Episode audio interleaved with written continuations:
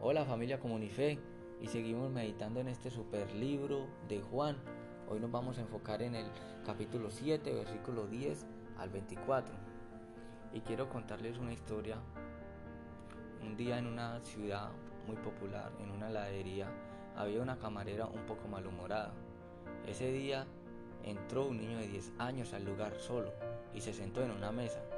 El niño parecía ser muy pobre y ella creyó enseguida que escondía algo extraño. Se acercó a la mesa y el niño le preguntó, ¿cuánto cuesta un helado de chocolate con nueces? Vale cinco dólares, contestó la camarera. El niño revisó una bolsita donde guardaba el dinero y volvió a preguntar, ¿y el helado solo cuánto cuesta? Como la camarera tenía mucho trabajo y tenía al joven entre cejas, le contestó de mala manera, Vale 3,5 dólares. El niño volvió a mirar la bolsita y dijo, bien, quiero un helado solo entonces. La camarera le trajo el helado con mala cara, puso la cuenta en la mesa y se fue. El niño terminó el helado, pagó en la caja y salió del local. En todo ese rato la camarera casi no le quita los ojos de encima. Una vez que el niño se fue, ella empezó a limpiar la mesa y entonces le costó tragar saliva con lo que vio. Sobre la mesa había un dólar con cinco. El niño había pedido el helado más económico para poder dejarle propina a ella que lo había maltratado. Desde entonces, la camarera nunca más juzgó a una persona solo por su apariencia. Y algo así le sucedió a Jesús. Fue juzgado en el pasaje de hoy por los líderes judíos a causa de que según ellos no era un hombre emergido de alguna de las escuelas donde se formaban. Jesús no había estudiado ninguna de sus escuelas, entre ellos murmuraban diciendo, ¿cómo sabe este predicar sin haber estudiado? En esa época los rabinos solían estudiar en sus escuelas rabínicas y al momento de enseñar la palabra era costumbre citar los dichos de los antiguos que estaban contenidos en el Misná y ningún maestro de la ley se atrevía a dar una interpretación que no estuviera allí. Pero cuando Jesús vino fue diferente, ya que se atrevió a desafiar los dichos de los antiguos y a citar la verdadera interpretación tal y como lo vemos en Mateo, que dice, oíste que fue dicho a los antiguos, no matarás, y cualquiera que matare será culpable de juicio, pero yo os digo. Ahora bien, el hecho de que Jesús se atreviera a tal cosa era algo completamente intolerante entre los líderes religiosos, aparte de que algunos de sus interpretaciones estaban en desacuerdo con lo que ellos enseñaban. Esto provocaba rechazo al ministerio de Jesús. Y como Jesús no tenía la acreditación adecuada, sus enemigos decían que sus enseñanzas eran puro cuento, que eran sus propias opiniones, que valían nada. En ese tiempo, los estándares educativos para los rabinos estaban bien establecidos en el siglo I Jesús no tenía ninguna acreditación. A decir verdad, los líderes pidieron ver sus credenciales y Jesús accedió diciéndoles que su diploma era divino. Les dijo que Dios le había enseñado y lo había comisionado. En 2 Corintios 2 del 15 al 16 nos dice que Jesús le respondió y dijo, mi doctrina no es mía, sino de aquel que me envió. El que quería hacer la voluntad de Dios conocerá si la doctrina es de Dios o si yo hablo por mi propia cuenta.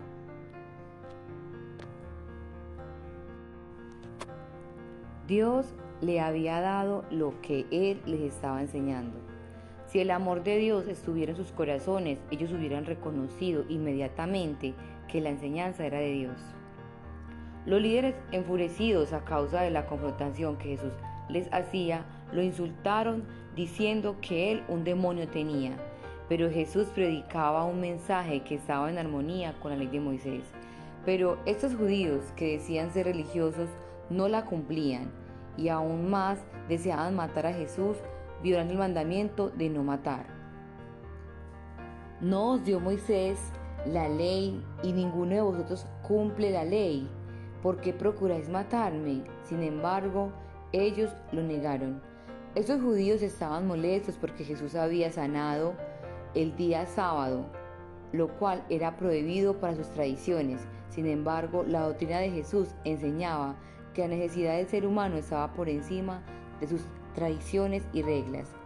Jesús le muestra lo absurdo que son sus reglas religiosas les dice que prohibían sanar a un enfermo en sábado, pero por otro permitían circuncidar a los niños ese día, lo cual también es considerado un trabajo.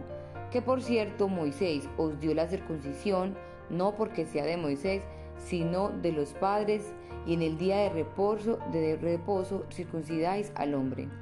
Si recibe el hombre la circuncisión en el día de reposo, para que la ley de Moisés no sea quebrantada, os enojáis conmigo, porque en el día de reposo sané completamente a un hombre. Si un niño nacía este, se circuncidaba al octavo día, y esto era considerado un trabajo pero si caía esa ceremonia en día sábado, se permitía realizar la circuncisión por el orden de prioridad que esta ley tenía sobre la otra. De forma similar, Dios prohibía realizar cualquier obra en ese día y tenía la responsabilidad de santificarlo, pero eso no significaba que no debía darse prioridad a la vida y bienestar humano. Acuérdate del día de reposo para santificarlo, más el séptimo día es reposo para Jehová tu Dios. No hagas en él obra alguna, tú, ni tu hijo, ni tu hija, ni tu siervo, ni tu criada, ni tu bestia, ni tu extranjero que está dentro de tus puertas. El propósito principal estaba en aportar este día para Dios y no dedicarlo a las faenas comunes de la semana. Pero si había oportunidad de hacer el bien o incluso sanar a una persona, se podía hacer este día. Lamentablemente, estos hombres no entendían esto y lo único que hacían era criticar y provocar divisiones, en lugar de creer en el mensaje que Dios les había enviado a través de Jesús.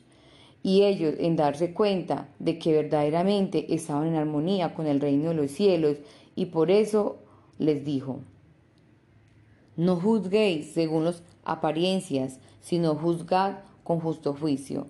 El juicio errado de estos hombres provocaba divisiones y murmuraciones que los condenaban. Pero Dios esperaba que nosotros evaluemos todo a la luz de su palabra y que nuestro juicio sea real. Queremos recordarte que somos Comunife Urabá.